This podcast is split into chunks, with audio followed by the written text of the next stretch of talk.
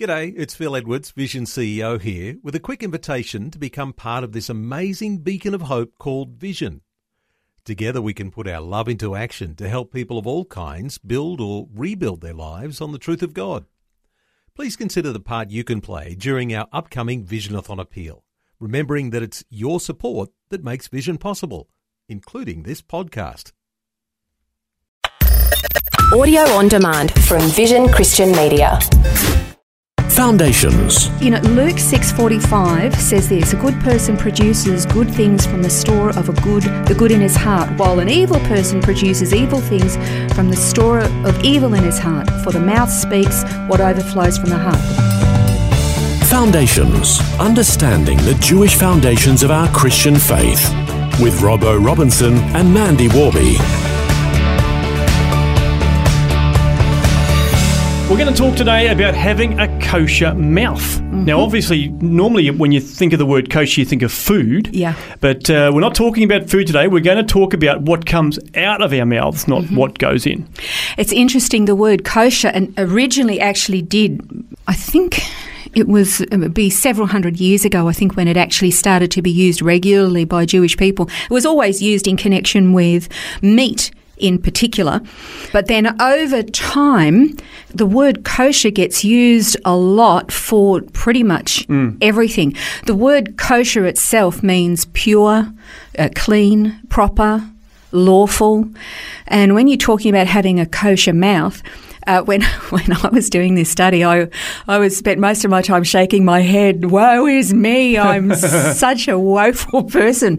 It was very challenging. So you have to kind of brace yourself a little bit. Yeah. You- we actually tend to think that we're pretty, that we're pretty good. But geez, we're not. we're really not. You know. Uh, Proverbs eighteen twenty to twenty one says, "The fruit of a man's mouth, his stomach will be satisfied." He'll be satisfied with the product of his lips. Death and life are in the power of the tongue, and those who love it will eat its fruit. Now, that that most people tend to focus on the last line in that hmm. verse, and then t- try to make it about uh, so many other things. It's actually not about other things. It's about what comes out of our mouth, and and whether it's um, poisonous, whether it's negative, or whether it's critical. It's all about how we speak.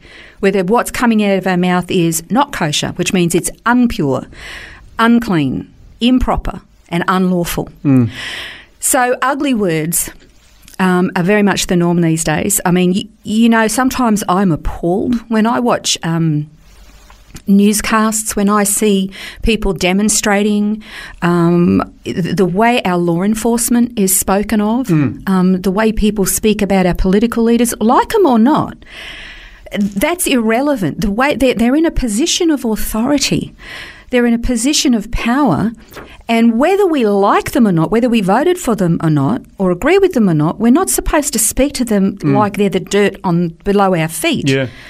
And that's just the cultural norm these days. People just speak terribly, saying the most appalling things about people.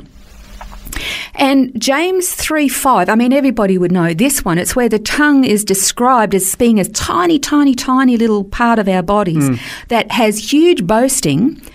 And that it can, that little tiny part of our bodies can set a whole forest on fire, cause so much Yeah. trouble. And, um, you know, it, goes on to say that, you know, man has been able to tame the beasts of the earth, but he can't even tame his own tongue. It's a really dangerous part of our bodies. Yeah, it is. It's terrible. But it would be very nice if we could leave a room and know with absolute certainty that nobody was going to talk about us behind our backs. Um, but what if we've talked about somebody behind their back? And then we wonder why they're a little cool towards us, you know. Um, maybe they've heard about something that we've said. You know, we can destroy people's um, their reputations. We can destroy relationships, and once those words are out, you can't get them back. That's right, exactly. Particularly in our day and age, because every time somebody says something, there's a camera rolling, a That's phone's right, going. yeah. You know, it- it's it's a really dangerous thing. But here's the real kicker for Christians in particular. We've got this bit down pat. Uh, sometimes it's not that we're telling tales about people. Sometimes we can use truth in a negative way, Mm. and then we hide behind. But I'm I'm telling the truth.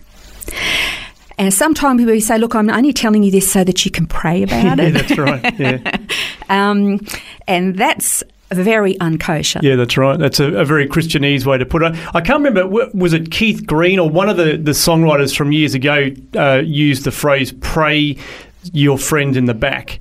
And I can't think who it was. It was a lyric of a song anyway, but you've, you've prayed them in the back, and that's effectively what you're doing. You're, Yeah. you're stabbing them in the back, but you, you're couching it as being, oh, we need to pray for John because you know he's struggling with X, Y, Z. Yeah, and here's here's the thing: if you do want to pray for John because he's struggling with X, Y, Z, then do it by yourself. Mm. Pray for John Yeah. for X, Y, Z. If you really think that he needs more prayer, then sure, say you pray for John. He's struggling a little bit. You don't have to go into Hmm. No, details right, because yeah. God already knows them. Yeah. People don't need to know those Yeah. details. So you know, some of the um, some of the uh, terminology or some of the things that we say, it's. Um, some some examples because examples are good because sometimes we hide behind the fact that we don't have any examples, so we keep doing it. Um, but let's just uh, the the Hebrew word. We know we talked about a couple of a couple of episodes ago, a couple of programs ago about having an evil eye. Hmm. Well, now I want to tell you about an evil tongue, hmm. and the Hebrew term for that is lashon hara. And lashon hara is like recounting your co uh, uh, something about your coworker or to a coworker that your boss has really messed up. The boss really might have messed up, but by recounting that information, you've demeaned the boss to another coworker. You've told the truth, Yep. but you've actually harmed him. You've Yeah. harmed his reputation. Uh, it's like, you know, discussing with your wife or your husband after church just how poorly the worship leader was this morning. I mean, everybody has a bad day, and then, you know, okay, could you do a better job? Be careful about what we say. That's lashon hara. It's maybe telling the truth, but it's an evil tongue. You've undermined somebody. And, it, and it, as I said, it can actually tear down friendships and demean people. It destroys trust. Um, respect should be given, but trust is earned. And once it's been destroyed, it can be really, really hard Yeah. to get it back. And um, then, okay, what what about then the situation where somebody it, it could be dangerous? It's important that somebody knows something.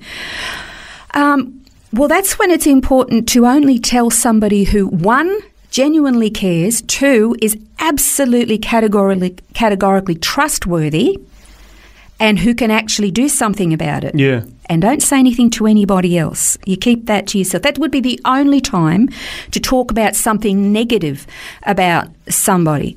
You know, sometimes we say things like, you know, this person, look, they're really, really lovely, but. as soon as you get to the but, it's it's going to move into la lashon hara. Now, there, I want to tell a quick story because we've got to wrap up, but I want to tell a quick story, and it's a Jewish story, and it's about this, this man in a little village who was a habitual gossip. He caused trouble all the time, but he wanted to change his way. So he goes and knocks on the rabbi's door and he said, Look, I'm really, really sorry. I'm trying not to do it anymore. What can I do to make amends? And the rabbi thinks for a bit, he strokes his beard, he says, Look, I want you to go home, get a pillow, and come back. And the guy goes, all right, well, that's an, that's an easy way to solve. I don't understand, but hey, if that's what takes, I'll do it. Comes back with a pillow, and the rabbi says, okay, I want you to cut it open. So he cuts open the pillow, and the wind starts, and there's feathers are going everywhere.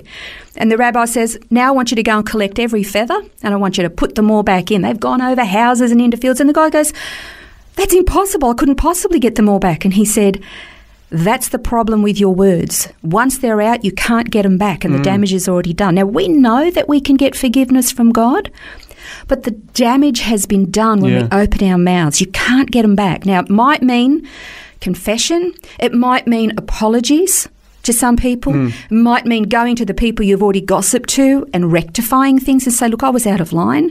And that person is not that bad, or, you know, I had no right to say that. It may mean that, but the lesson learned is that we should never open our mouth. You know, the you know the media is always telling gossip, and then it says it's the public's right to know. Yeah, Do you know right. in ninety percent of those instances, I have no right to know, mm, Yeah. and they're destroying people's lives. And once they go onto a new story, the person's life is still wrecked. You know, Luke six forty five says this: a good person produces good things from the store of a good, the good in his heart, while an evil person produces evil things from the store of evil in his heart.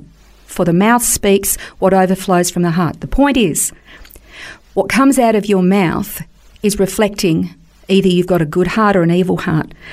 So it's really incumbent upon us to keep our mouths closed or say things that are going to be kosher, pure things, clean things, proper things, lawful things. By that way, we're walking in the dust of our rabbi. Some uh, opportunity for us to reflect today, I think, and uh, decide whether our mouth is kosher. On the next program, we're going to be taking a closer look at fearing God and whether that's really what He wants from us. This has been Foundations, a look at the Jewish foundations of our Christian faith. For study notes, resources, and more, see vision.org.au slash foundations. Thanks for taking time to listen to this audio on demand from Vision Christian Media. To find out more about us, go to vision.org.au.